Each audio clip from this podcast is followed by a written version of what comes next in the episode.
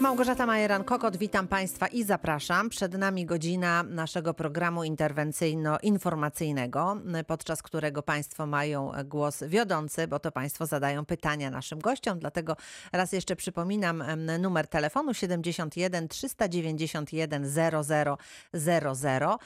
Także nasz adres mailowy reakcja24 małpa radiowrocław.pl i od razu też Państwu przypomnę, że ten program, który w tej chwili na bieżąco na antenie Radia Wrocław, znajdzie się na naszej stronie internetowej, więc jeżeli Państwo będą mieli jakieś wątpliwości, coś wydaje się, że być może nie dosłyszeliście, to bardzo proszę pamiętać, że nasza strona internetowa e, takie informacje będzie zawierała w postaci właśnie e, programu Reakcja 24, między innymi. Oczywiście w związku z tym proszę e, zaglądać, jeżeli będzie taka potrzeba.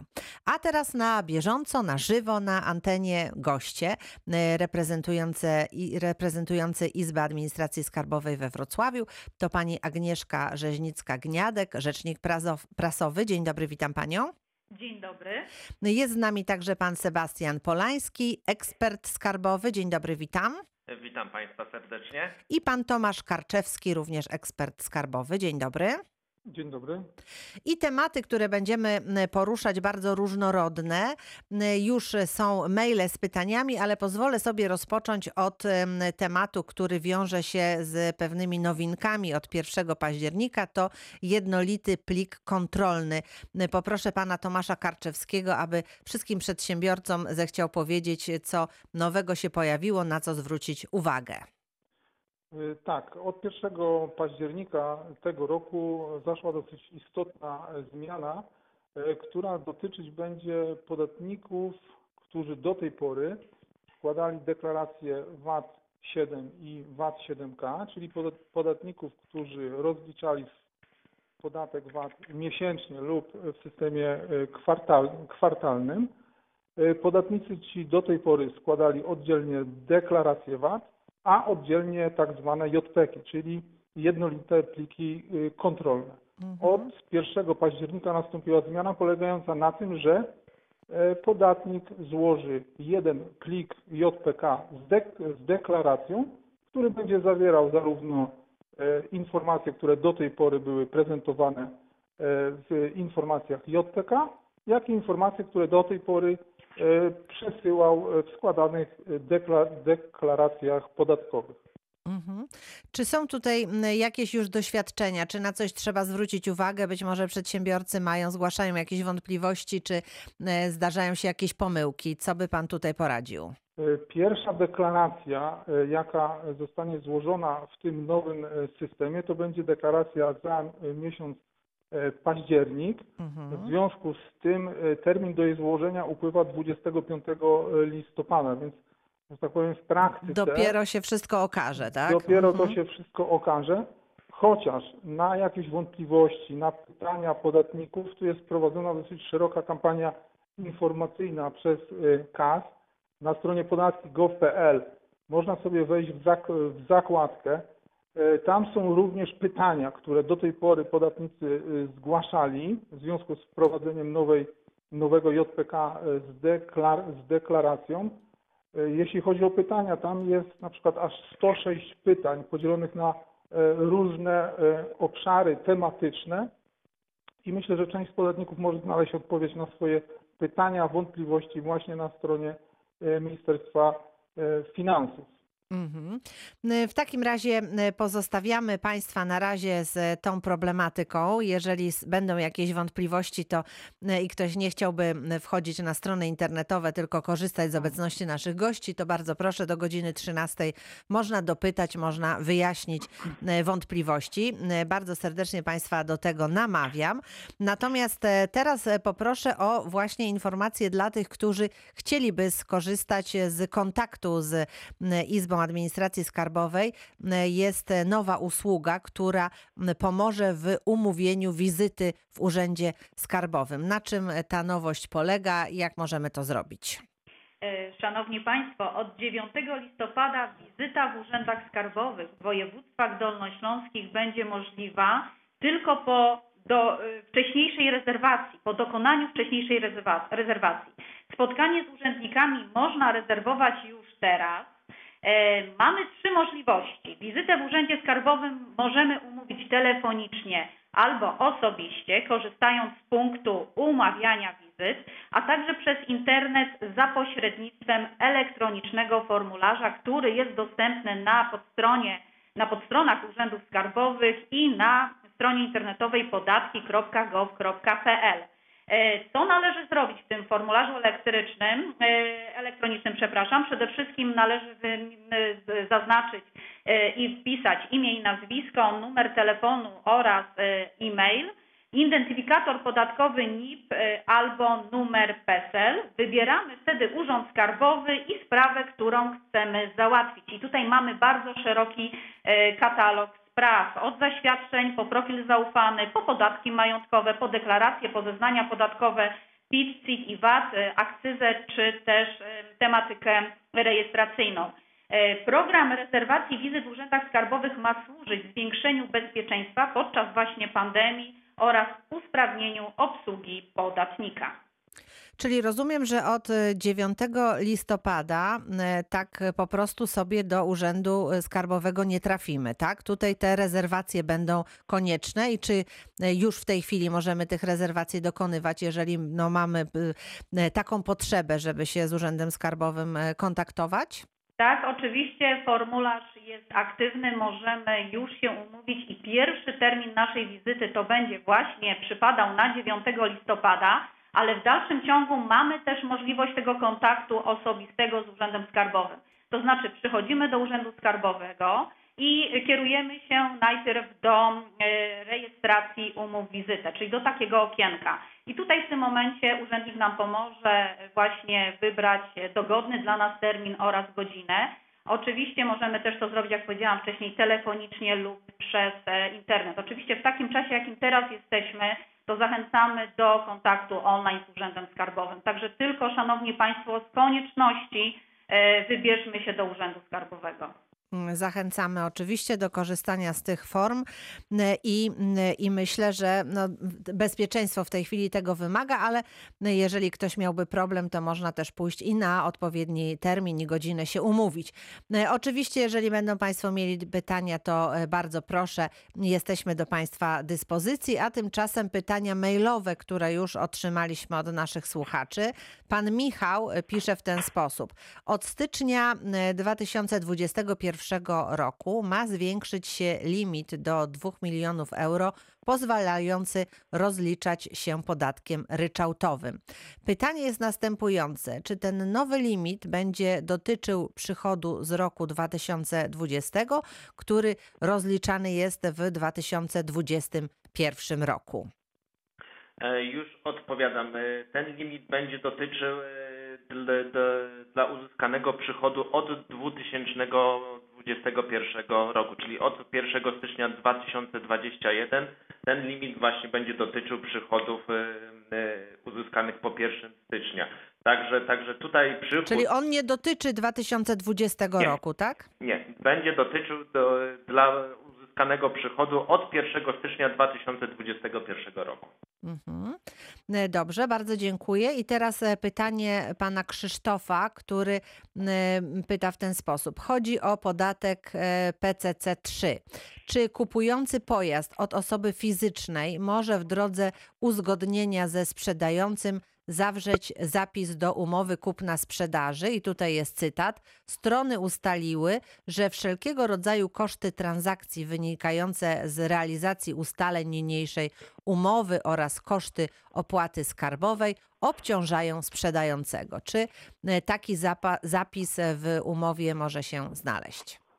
E, Już tłumaczę. Co do zasady, i tutaj zgodnie z tą ustawą, e, proszę Państwa, podatek PCC obciąża nabywcę, kupującego. Oczywiście kupujący może się umówić ze sprzedającym, i że sprzedający pokryje ten koszt e, podatku od czynności cywilnoprawnych. Niemniej jednak to kupujący, czyli nabywca, musi złożyć tą deklarację PCC3 e, obliczyć ten dwuprocentowy podatek, a kto wpłaci już te pieniążki wynikające z tego podatku, czy to będzie nabywca, czy sprzedawca, no to to już oczywiście mogą się dogadać. Jest kwestia umowy, czyli Tak. taki za, zapis w umowie może się znaleźć i to już zależy od tego Tak, właśnie, jak się ale strony powtarzam, umówią. aczkolwiek to nabywca musi złożyć deklarację PCC3. Nawet jeżeli się tak umówią, że kto, kto ponosi koszty? Tak, dokładnie. Rozumiem, czyli tutaj o tym trzeba pamiętać, żeby tego, żeby tego nie przegapić.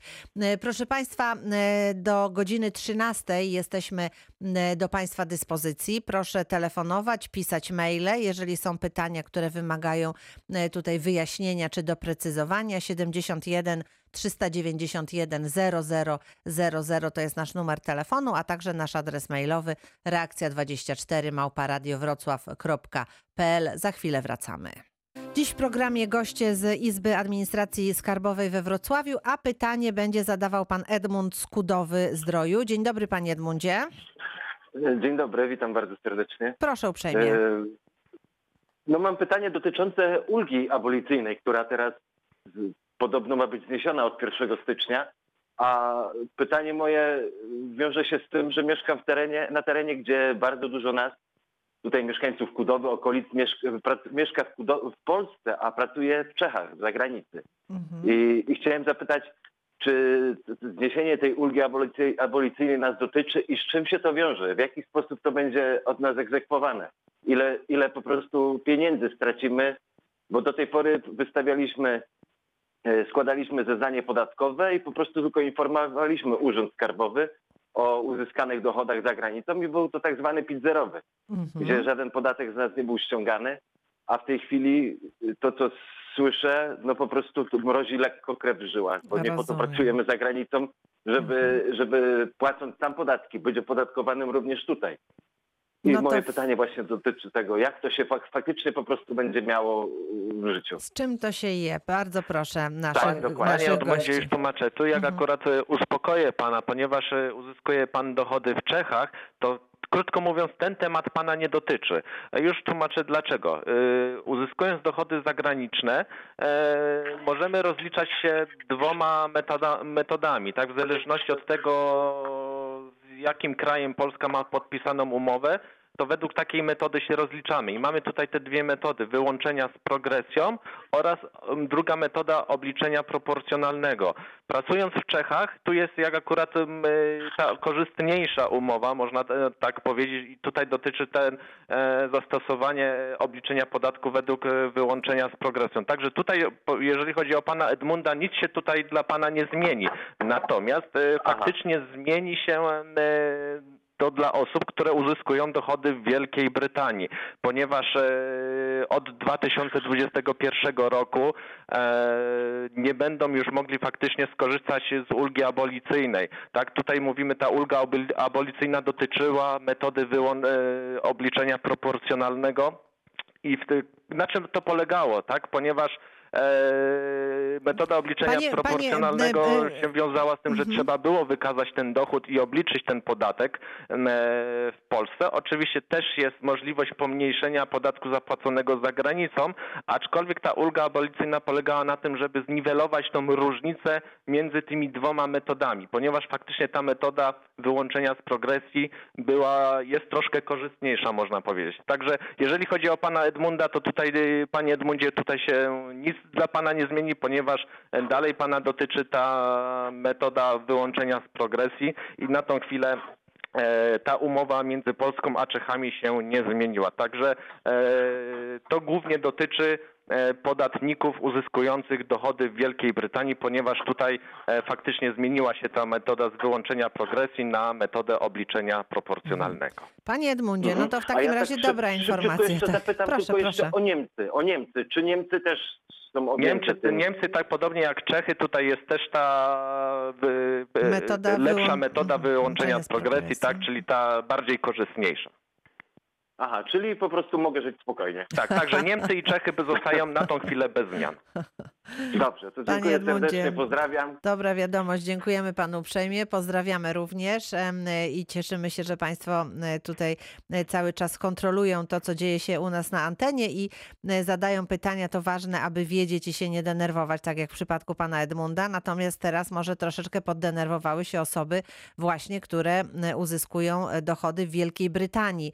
To ja jeszcze dopytam pana Sebastiana Polańskiego, co w tej sytuacji, czy coś muszą robić, jak to wygląda tak w takiej z praktycznej e, strony, gdyby pan mógł na jakichś przykładach, e, tak żebyśmy to wszystko dobrze zrozumieli. E, Już, e, już mówię, ta ulga abolicyjna zostanie zniesiona od 1 stycznia 2021 roku, co oznacza, że, jeszcze, że dochody uzyskane jeszcze w tym roku, w 2020 roku, Mhm. e, które będziemy rozliczać w przyszłym roku, jeszcze tą ulgę abolicyjną możemy zastosować. Czyli Ona już nie faktycznie nie do będzie dotyczyła tak, o, mhm. dla dochodów uzyskanych po 1 stycznia 2021 roku. E, no co tutaj można zrobić innego? E, no można, no, w zasadzie za wiele nic nie można, tak? No. E, aczkolwiek jeżeli chyba, jeżeli faktycznie e, dochód uzyskany w tej Wielkiej Brytanii na przykład nie przekroczy w przeliczeniu na złotówki 8 tysięcy złotych, no to podatek w tym momencie nie wystąpi, ponieważ e, w Polsce obecnie funkcjonuje ta kwota wolna od podatku w wysokości 8 tysięcy złotych, e, dlatego tutaj może, może też wielu, wiele osób z tego skorzysta, jak akurat, że dochód, który uzyskało w Wielkiej Brytanii nie przekroczył ten, e, tego tej progu, wysokości tak? 8 Mhm, tysięcy mhm, złotych. mhm, mhm. W każdym razie trzeba to wziąć pod uwagę. Wszyscy pracujący w Wielkiej Brytanii, e, tak jak pan powiedział, 2020 rok to jest jeszcze e, stare, to są stare zasady, natomiast e, 2021, który będziemy rozliczać w 2022 roku, to będzie już ta nowa zasada, która, e, która rozpocznie swoje obowiązywanie od stycznia 2021 roku. Reakcja 24 do godziny 13 na antenie Radia Wrocław. E, Państwo mogą do nas telefonować, mogą Państwo do nas pisać maile. E, Jesteśmy do Państwa dyspozycji. Tak jak powiedziałam, na naszej stronie internetowej po zakończeniu programu znajdzie się właśnie zakładka, w której tego programu będzie można ponownie odsłuchać, ale także zachęcam Państwa do tego, aby e, nawet e, kiedy nie jesteśmy na antenie Radia Wrocław, em, telefonować i e, nasza automatyczna sekretarka nagrywa wtedy wszystko to, z czym Państwo do nas dzwonicie, a my staramy się e, Państwu pomóc. E, Odpowiadamy na pytania. Teraz Pani Barbara z Jeleniej Góry. Dzień dobry, witam Panią. Dzień dobry. Ja tak w sprawie jeszcze tego, tej Anglii, co tego. Mhm. Moje dzieci już od 14 lat tam mieszkają i oni też będą musieli się rozliczyć, rozliczać tutaj u nas? Bardzo proszę Pana Sebastian Polański. Ci są rezydentami polskimi, czy, czy nie są rezydentami polskimi? Rozumiem, mieszkając e, już od 14 lat na stałe No. e, w Wielkiej Brytanii, no to domyślam się, że nie są rezydentami polskimi i w tym momencie nie składają e, żadnych zeznań podatkowych. Aczkolwiek proszę sprawdzić, bo często bywa, że osoby, które wyjeżdżają na stałe za granicę, nie zgłaszają tego faktu w urzędzie skarbowym, co powoduje Mhm. to, że dalej w takim w centralnej Figurują, naszej tak, bazie jakby, rejestracyjnej mhm. dalej ta osoba figuruje z polskim adresem zamieszkania. E, I to może powodować później konsekwencje tego, że Urząd Skarbowy czy pracownik Urzędu Skarbowego będzie wzywał taką osobę do złożenia jakichś wyjaśnień, czy też do złożenia zeznania podatkowego. Dlatego tu tylko jedynie bym zaproponował, żeby się upewnić, że faktycznie e, w Urzędzie Skarbowym e, dzieci mają pozgłaszane to, że e, mieszkają za granicą, a nie w Polsce. I tam się w tym rozliczają momencie, z W tym momencie podatków. w ogóle nie Mhm. składają żadnego zeznania Mhm. podatkowego. Czyli w urzędzie s- mam to sprawdzić, tak? Czy oni to Zapytać się, tak, po prostu zapytać się, Górze, e, czy, czy jest zgłoszony adres e, zagraniczny. Jeżeli tak, to można spać spokojnie. Aha, dziękuję ślicznie. Dziękujemy bardzo. I słuchamy, pan Krzysztof z Wrocławia teraz jest razem z nami. Dzień dobry panu. Dzień dobry Pani, dzień dobry Państwu. E, Mam takie pytanie. Sprowadziłem auto z zagranicy, konkretnie z Francji i czy obowiązuje mnie opłata podatku od wzbogacenia? E, Proszę pana, jeżeli umowa kupna-sprzedaży e, była zawarta za granicą, tutaj ten podatek PCC3 nie obowiązuje, ponieważ to dotyczy wyłącznie e, umów zawartych na terenie, na terenie Polski. Także tutaj ten podatek PCC, jeżeli faktycznie ta umowa kupna-sprzedaży e, była zawarta za granicą, tutaj tego podatku PCC nie będzie. Chyba, że umowa z tą osobą zagraniczną była zawarta już na terenie Polski. To wtedy tak, wtedy podatek PCC obowiązuje. A jak to sprawdzić, czy ona była zawarta, y, powiedz mi tam, czy tu? No na umowie, na umowie, na umowie to powinno być, tak? Czyli data, miejscowość, tak? E, także to proszę, proszę sprawdzić, gdzie ta umowa była zawarta. Rozumiem, rozumiem. Dziękuję bardzo. Dziękujemy bardzo. I jeszcze pani Elżbieta ze Świdnicy do nas telefonuje. Dzień dobry pani. Dzień dobry Państwu. Y, Ja mam takie pytanie. W latach y, 90. założyłam dla dzieci y, książeczki mieszkaniowe w PKO. Mhm. Y, Jeden y, syn wykorzystał tą książeczkę, natomiast drugi w międzyczasie zmarł. Mhm. Było postępowanie spadkowe, środki z tej książeczki zostały podzielone na drugiego syna, czyli na brata i na rodziców. W tej chwili drugi syn chciałby wykorzystać tą książeczkę, te środki zgromadzone z tej książeczki. I proszę mi powiedzieć, jak to się ma do, czy to jest jako spadek darowizna, jak to się ma do podatku dochodowego od osób fizycznych? Do podatku dochodowego tutaj nie ma, nie ma żadnego zastosowania. Tu w tym momencie mówimy, jeżeli dziedzi, odziedziczyliśmy jakieś te środki zgromadzone na tej książeczce oszczędnościowej, to kwestia tylko zgłoszenia, zgłoszenia tego spadku, tej masy spadkowej e, w urzędzie skarbowym. Tak, jeżeli tutaj, tu jest oczywiście, mówimy o pierwszej grupie podatkowej, tak, gdzie tam brat e, po bracie, tak? Dobrze, dobrze Tak, zrozumiałem? pobracie. Mhm. Tak, brat po Tak, bracie. to No i- kwestia tylko, jeżeli faktycznie tutaj y, w odpowiednim, czyli w ciągu, w ciągu sześciu miesięcy od daty uprawomocnienia się postanowienia sądu do nabycia spadku lub też e, wydania aktu poświadczenia dziedziczenia został ten spadek zgłoszony do Urzędu Skarbowego, no to oczywiście w tym momencie podatek od spadków i darowizn nie występuje. E, No i krótko mówiąc, tak, jeżeli te, tu poda, o podatku dochodowym w tym momencie nie ma mowy, tak, no bo e, to, w- to w ogóle nie dotyczy, nie dotyczy tej sytuacji. Pani Elżbieto, a kiedy, kiedy nastąpiła ta darowizna? Jak dawno temu to było? To jest w trakcie właśnie, y, Aha. y, w trakcie rozliczania. Rozumiem, czyli to jest wszystko bieżąca sprawa, nie żadne zaległości, w związku z tym tylko teraz trzeba dopilnować tego sześciomiesięcznego terminu, żeby zgłosi, zgłosić to e, w Urzędzie Skarbowym i nic, żadnych tutaj podatków z tego tytułu nie będzie. Rozumiem, rozumiem. Bardzo dziękuję za wyjaśnienie. Dziękujemy Pani uprzejmie, pozdrawiamy serdecznie. Kończymy, proszę Państwa, pierwszą część naszego dzisiejszego spotkania, ale oczywiście za moment rozpoczniemy część drugą. I już można do nas telefonować 71 391 0000 albo pisać reakcja 24 małparadiowrocław.pl a razem z nami dziś goście z Izby Administracji Skarbowej, pani Agnieszka Rzeźnicka-Gniadek, pan Sebastian Polański i pan Tomasz Karczewski. I rozmawiamy o różnych podatkach, między innymi o podatku ryczałtowym, w którym pewne zmiany, co, na co warto zwrócić uwagę. E, tak, jak już tutaj mieliśmy też pytanie na początku audycji, pierwsza podstawowa rzecz to właśnie zwiększył się limit e, przychodu tutaj, tak? E, czyli z 250 tysięcy euro aż do 2 milionów euro. Czyli jest tutaj na pewno niewątpliwie obejmie to większą grupę podatników, którzy by chcieli skorzystać z tej z formy opodatkowania, jaki jest ryczałt. Zwiększył się również limit dla ryczałtowców, którzy e, opłacali podatek w formie kwartalnej. Do tej pory taki limit to były 25 tysięcy. W tej chwili od, od 1 stycznia zostanie zwiększony do 200 tysięcy euro aż. No i trzecia rzecz, zwiększyła, zwiększył się katalog osób, y, które będą e, mogły z tej formy ryczałtowej skorzystać. E, między innymi już, już nie tylko najem prywatny, ale również e, przedsiębiorcy, którzy e, uzyskują w ramach swojej działalności gospodarczej poprzez najem, n- będą mogli też w formie ryczałtowej ten najem z działalności gospodarczej rozliczać, ale między innymi też i adwokaci, radcy prawni, notariusze, psy- psycholodzy. E, Tutaj doszła to jakby też kolejna grupa podatników, która będzie mogła skorzystać z tej formy rozliczenia, jaki jest ryczałt. Mm, Bardzo dziękuję i już słuchamy mm, pana Aleksandra ze Świdnicy. Dzień dobry, witam. Dzień dobry, witam. Proszę E, uprzejmie. Jestem, jestem młodym przedsiębiorcą i dzwonię z takim zapytaniem.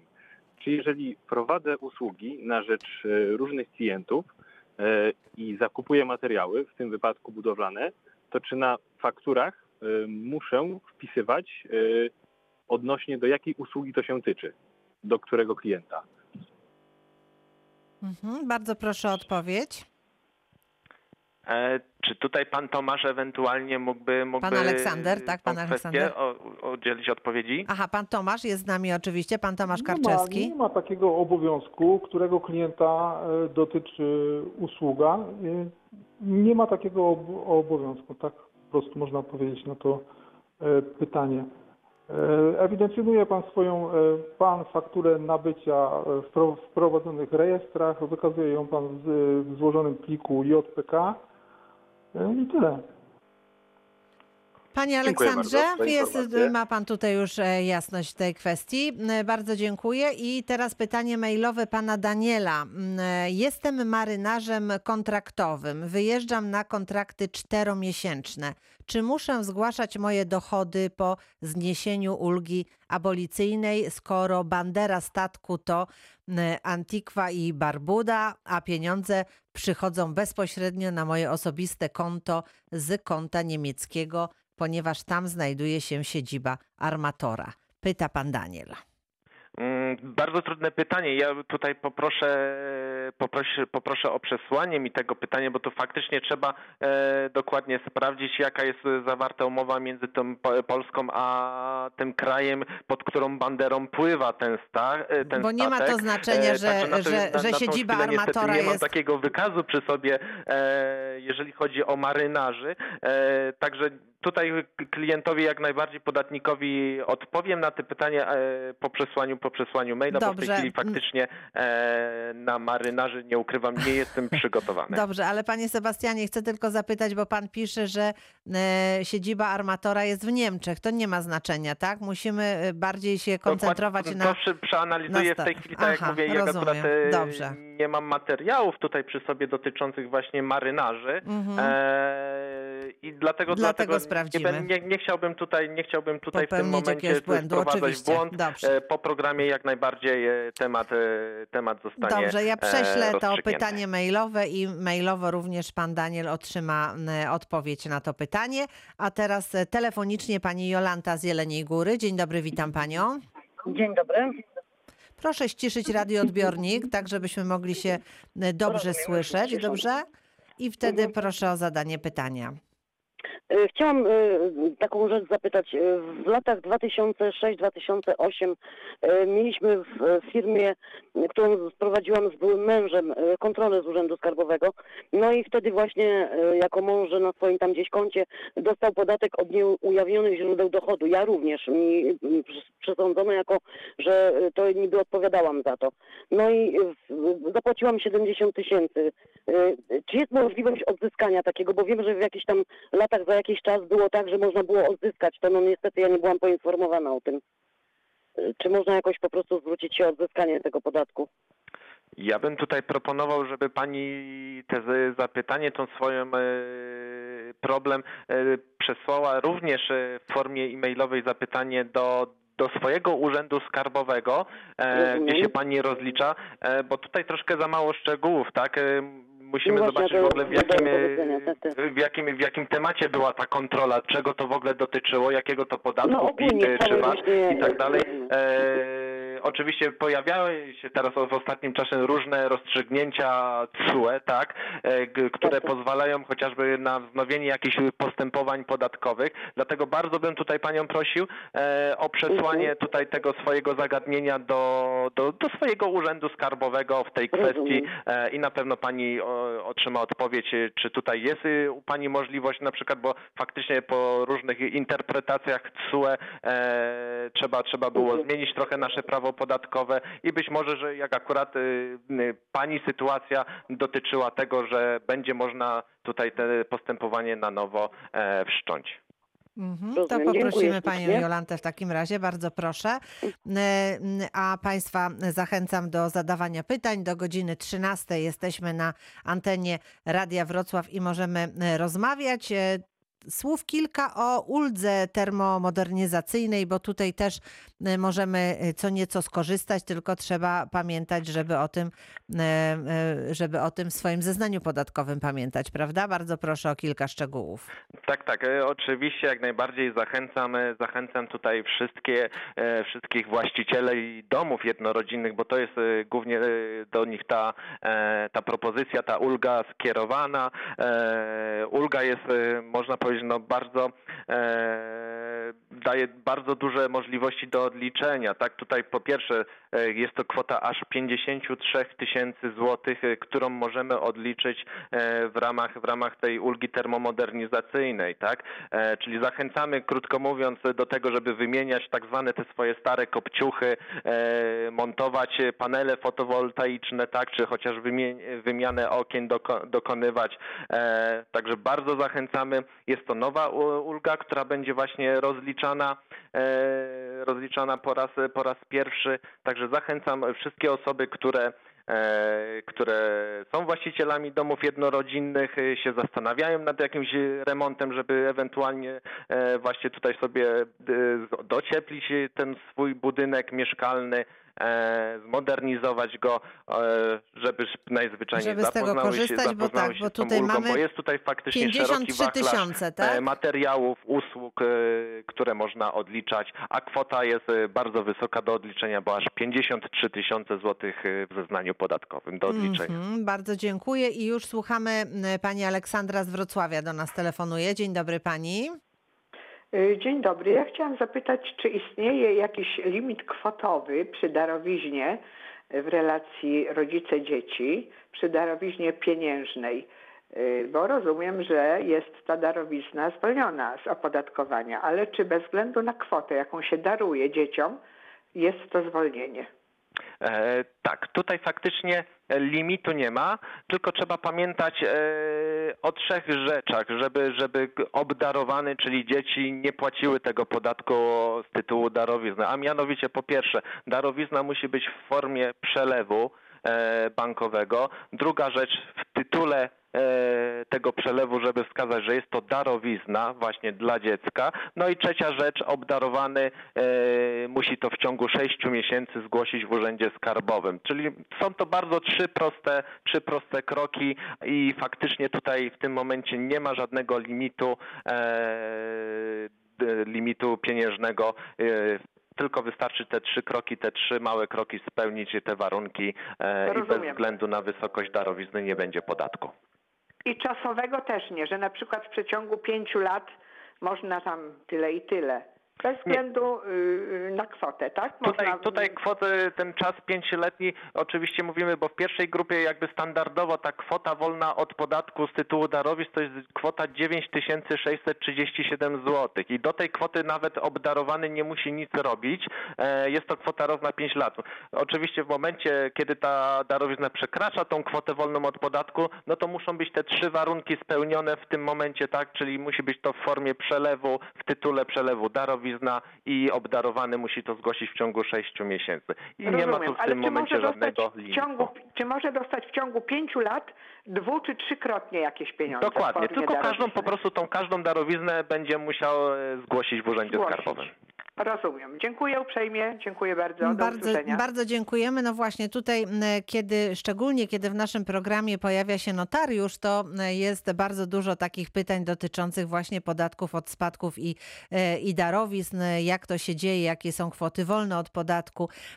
To bardzo interesuje słuchaczy. Zwolnienia podmiotowe, co to takiego? Halo, panie, Halo, tak? panie Sebastianie. Jeszcze, proszę, Tak, co to są zwolnienia podmiotowe, jakby pan mógł wyjaśnić, tutaj słuchacze pytają. ale w jakim, e, w jakim Właśnie w- przypadku? w o jakim, przypadku- o jakim pod... Podatków e, spa, od spadków i darowizn. E, proszę Państwa, no to e, zwolnienia podmiotowe. Mhm. E, Mówimy, mówimy tutaj w tym momencie o trzech grupach, trzech grupach, e, trzech grupach podatkowych, e, trzech grupach zwolnień, tak? Mhm. Pierwsza grupa jest to ta bardziej, najbardziej uprzywilejowana, gdzie ta kwota wolna od podatku wynosi 9637 zł. Oczywiście po przekroczeniu tej kwoty, tak jak tu wcześniej wspomniałem, e, jeżeli spełnimy trzy warunki, też darowizna nie jest opodatkowana. Druga grupa podatkowa, czyli to są już ta troszkę dalsza grupa, czyli na przykład ciocia, wujek, tak, e, bratanek, bratanica. I tu kwota wolna od podatku jest już mniejsza, 7276 zł i trzecia grupa to są już osoby trzecie i tu jest najmniejsza kwota najmniejsza kwota limit nieopodatkowania, czyli 4902 zł. Tu mamy te, rozróżniamy te trzy podstawowe właśnie e, grupy, e, no i te limity właśnie dla każdej z tych trzech grup. Mm, Rozumiem. Dziękuję bardzo i słuchamy. Pan Józef z Korzeńska do nas telefonuje. Dzień dobry panu. E, Dzień dobry. Ja w sprawie ulgi termomodernizacyjnej. Otóż tak się składa, że właśnie jestem w trakcie wymiany kotła na ten piątej generacji i pytanie jest takie, czy w ramach tej ulgi mogę odliczać c- cenę zakupu kotła i usługę z tym związaną, czy jeszcze dodatkowo również osprzęt, który tam przychodzi, różne kolanka, sterowniki, y, rurki, do tego typu rzeczy. Czy wszystkie koszty, czy tylko Wszystkie koszty koszty. W tym kotła? momencie tak, tak. I sam piec, i oraz usługę, oraz te materiały tutaj dodatkowe, jak najbardziej tak. Mhm, I muszę mieć na to po prostu fakturę. Dokładnie, dokładnie. Taka Faktura potwierdzająca zakup i tyle. Rozumiem, uprzejmie dziękuję. Dziękujemy bardzo. Proszę Państwa, do naszego programu telefonują słuchacze, piszą e, w różnych sprawach, które staramy się Państwu pomóc e, rozwikłać. Zadzwonił do nas słuchacz, e, który zgłosił taki oto problem. Dlaczego Dolnośląski Urząd Wojewódzki się zamknął przed obywatelem? Nie chodzi nawet o to, że obywatel się będzie szwendał po korytarzach, chodził i szukał Bóg wie czego, tylko zamknął się, wystawił skrzynkę podawczą i to jest koniec. Czyli krótko mówiąc, nie ma kancelarii jakiejś, nawet nie wiem, tymczasowej do złożenia dokumentów, więc wystawiono skrzynkę, jak mi pani powiedziała, e, że można wrzucić, krótko mówiąc. No właśnie, takie pytanie e, i taka wątpliwość tutaj została przez słuchacza zgłoszona. W związku z tym e, poprosiliśmy naszą reporterkę Elżbietę Osowicz, aby e, przygotowała dla Państwa taką informację o tym, jak pracują urzędy. We Wrocławiu nie ma takiej sytuacji jak w Oleśnicy, gdzie z powodu koronawirusa został zamknięty cały Urząd Stanu Cywilnego. Wrocławskie urzędy pracują, choć ciężko się do nich dostać. Lepiej, o ile to możliwe, załatwić sprawy przez telefon albo przez internet. W Dolnośląskim Urzędzie Wojewódzkim we Wrocławiu nie ma już biura podawczego w środku budynku. Dokumenty można jednak zostawić w skrzynce na zewnątrz. Do środka wchodzą jedynie osoby wcześniej umówione, choć jest problem z dodzwonieniem się i ustaleniem terminu. W Zakładzie Ubezpieczeń Społecznych przy ulicy Pretwicza petenci stoją w kolejce na zewnątrz i pracownik ZUS-u wpuszcza pojedynczo osoby w maseczkach. Jak mówi rzeczniczka Iwona Kowalska-Matias, lepiej przez telefon umówić wizytę na konkretną godzinę albo skorzystać z wideo wizyty online. Przed budynkami Urzędu Miejskiego we Wrocławiu działają namioty, w których petenci mogą się schronić. Urzędnicy namawiają do tego, żeby jak najwięcej spraw załatwiać zdalnie. E, Elżbieta Osowicz, bardzo dziękujemy. I jeszcze wi- wiadomość z ostatniej chwili. e, Nieczynny jest Urząd Miasta na Kromera we Wrocławiu, także też e, prosimy Państwa, żeby brać to pod uwagę. Reakcja 24. A my powracamy do spraw podatkowych i dodzwoniła się do nas pani Grażyna z Lubina. Dzień dobry, witam panią. Dzień dobry, witam panią również. Proszę uprzejmie ściszyć radioodbiornik i e, już słuchamy pani pytania. Aha, dobrze, Tak, dobrze, dobrze. dobrze, bo żebyśmy słyszeli się komfortowo, dobrze, bez no, takiego nieprzyjemnego Tak, tak, tak. pogłosu. Tak. Proszę Pani, ja mam taki, taką sprawę, aczkolwiek tu już było poruszane, tylko nie do końca rozumiem. Ja y, y, y, chcę przesyłać wnukowi pieniążki, jestem emerytką i no bo on jest zadłużony, ma tam wiadomo te kredyty i tak dalej. I, I teraz ja przekazuję, już parę razy mu przekazałam y, oczywiście przekazem. Tak. Jako, I pisane było przekaz, nie, nie ta darowizna, tylko przekaz. Mhm. I teraz nie wiem, do jakiej kwoty ja mogę mu wspierać go i, i, i jak ja mam postępować, żeby ewentualnie nie, nie płacił podatku. Oczywiście, już poproszę pana Sebastiana Polańskiego, żeby pani No tutaj bardzo proszę. raz jeszcze wszystko tak dok- dokładnie wytłumaczył. Nie było o tym mowa, ale Tak, nie do oczywiście. końca Po, zrozumiałam. powtórzymy pani jak najbardziej, tylko raz jeszcze panią poproszę o ściszenie całkowite radioodbiornika. Będzie pani wszystko. Wyłączyłam Tak, już do, będzie Radio pani. Tak, dobrze, to będzie pani słyszała wszystko w, tutaj w telefonie. miło. Proszę bardzo, panie Sebastianie. Już tłumaczę tutaj tak. Ja jeszcze tylko bym panią Grażynę dopytał, e, a kiedy, kiedy była w ogóle pierwsza darowizna dla swojego, dla, dla wnuka? No, on był jeszcze na studiach, to mu troszkę wspierałam go. Tam ile mogłam, tam wtedy sto- 1200, z- 2000, o tak różnie Ale to ja, było. jaki czas temu to... mniej Ale więcej kiedy tak to pani było? jest w stanie O, określić, to ile było, to, to było, to kiedy- było rok już temu, dwa lata parę- temu, cztery parę lata lat temu? bo on skończył studia, więcej. Dobrze. E, to już mówię, już mówię, jak sytuacja wygląda. E, czyli tutaj w pie- tej pierwszej grupie podatkowej do, tej, do tego limitu 9637 zł e, Tak.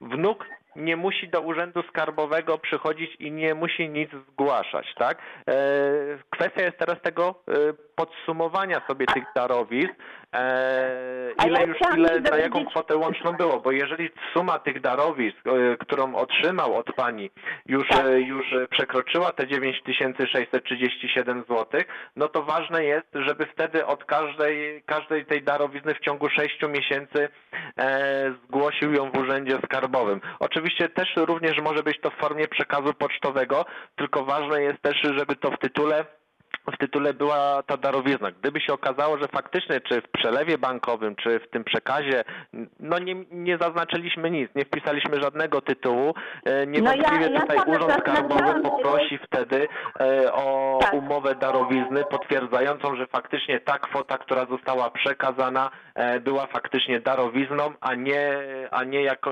jakąś kwotą przychodu z innego źródła. No ja to, ja pisałam, jak przekazywałam, pisałam przekaz. Źle robiłam? Źle robię? E, No może nie do końca źle, tylko po, po, po, po, prostu w tym momencie, tak jak mówię, jeżeli, jeżeli nie przekroczyło to do tej, kwo, do tej chwili tej kwoty podstawowej, tej 9637 Mhm. zł, to jest mnie to wydaje, kompletnie że to całkowicie neutralne dla, dla wnuka. E, tak jak mówię, Ja e, jeżeli już te darowizny przeka, przekroczyły tę, tą kwotę, te 9637 zł i dalej faktycznie w tych e, prze, kolejnych przelewach, przekazach e, nie by, było tylko tytułem słowo przekaz, no to w tym momencie Tak. Urząd Skarbowy na pewno poprosi o, e, o umowę, umowę darowizny, e, o umowę darowizny na te, na te kolejne, na te kolejne przelewy bankowe. Pani Grażyno, ja myślę, że tak. Musi pani sobie, musi pani sobie e, sprawdzić, prawda? Bo to tak jak mówimy, w ciągu pięciu lat mogła pani ofiarować swojemu wnukowi 9637 zł. I z tego co rozumiem, nie, nieważne czy pani napisała darowizna, czy przekaz, po prostu prze, przelała pani na jego konto ze swojego konta pieniądze, prawda? Tak, E, I tak, teraz tak. trzeba, musi pani sobie sprawdzić, czy w, ciągu minionych pięciu lat e, przekazała pani taką kwotę mniejszą czy większą niż te 9637 Mhm. i wtedy ewentualnie podjąć e, tutaj jakieś e, kroki, w sensie poinformować wnuka, bo być może o tym nie wie, że ponad te No, 9000 to trzeba by to właśnie zgłosić w urzędzie skarbowym, no wziąć to pod uwagę po prostu. No dobrze, ale wtedy, jeżeli to się zgłosi, jeżeli załóżmy przykładowo przekroczy te 9637 Mhm. za, za ponad 5 lat, czyli co, be, po- będzie opo- do, podlegać opodatkowaniu? Tak jak mówiłem, Jak ponieważ jest? z tytułu, z, tytułu, z tytułu tego przekazu nie wynika jednoznacznie, że jest to darowizna, dlatego Urząd Skarbowy poprosi w tym momencie o przedłożenie umowy darowizny sporządzonej między panią a wnukiem. Jeżeli tej umowy no, nie będzie, tak, państwo wnuk nie dostarczy, no to wtedy faktycznie e, na pewno na pewno będzie decyzja tutaj e, dla wnuka określająca wysokość e, podatku od tej darowizny. A jeżeli będzie umowa darowizny? No, to zostanie, za, za, zapewne zostanie to zaakceptowane e, i nie będzie podatku. Tylko tu też proszę pamiętać, żeby przypomnieć wnukowi, że faktycznie tutaj, żeby o, wnuk się w tym terminie sześciomiesięcznym zmieścił, tak? Ważne jest to, jest to bardzo ważne, ponieważ jest to termin, e, jak to mówiąc, e, zawiły, tak? Czyli spóźnienie chociażby jeden dzień powyżej tych sześciu miesięcy spowoduje, No to że będzie naliczony podatek od tej darowizny. Także bardzo proszę, żeby to też zwrócić na to uwagę, ponieważ nie ma możliwości przywrócenia później tego terminu sześciomiesięcznego. On jest po prostu e, sztywny i, i nie do ruszenia. E, Pani Grażyno, bardzo dziękuję. Proszę tutaj to, to, co Pani usłyszała, brać pod uwagę. Natomiast e, teraz jeszcze na koniec e, Pan Robert ze Strzelina szybciutko. Panie Robercie, takie błyskawiczne pytanie i Dzień dobry. błyskawiczna odpowiedź. I, tak, jestem przedsiębiorcą od kilku lat. Y, Zajmuję się wynajmowaniem, no, wynajmuję nieruchomość y, firmie. Jestem zobligowany do płacenia 19, tam 19% generalnie tego liniowego podatku. Czy ja od nowego roku będę mógł płacić ryczałt? Tak, tutaj proszę pana zmieni się właśnie e, przepis e, w ustawie, także również przedsiębiorcy, którzy w ramach swojej działalności gospodarczej e, wynajmują właśnie nieruchomości, od przyszłego roku e, będą mogli się opodatkowywać w formie ryczałtowej. A jak to będzie stawka ryczałtu?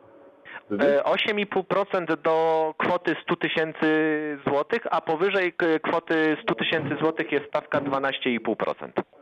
Do 100 tysięcy złotych netto jest 8,5, tak? Mhm. Dobrze.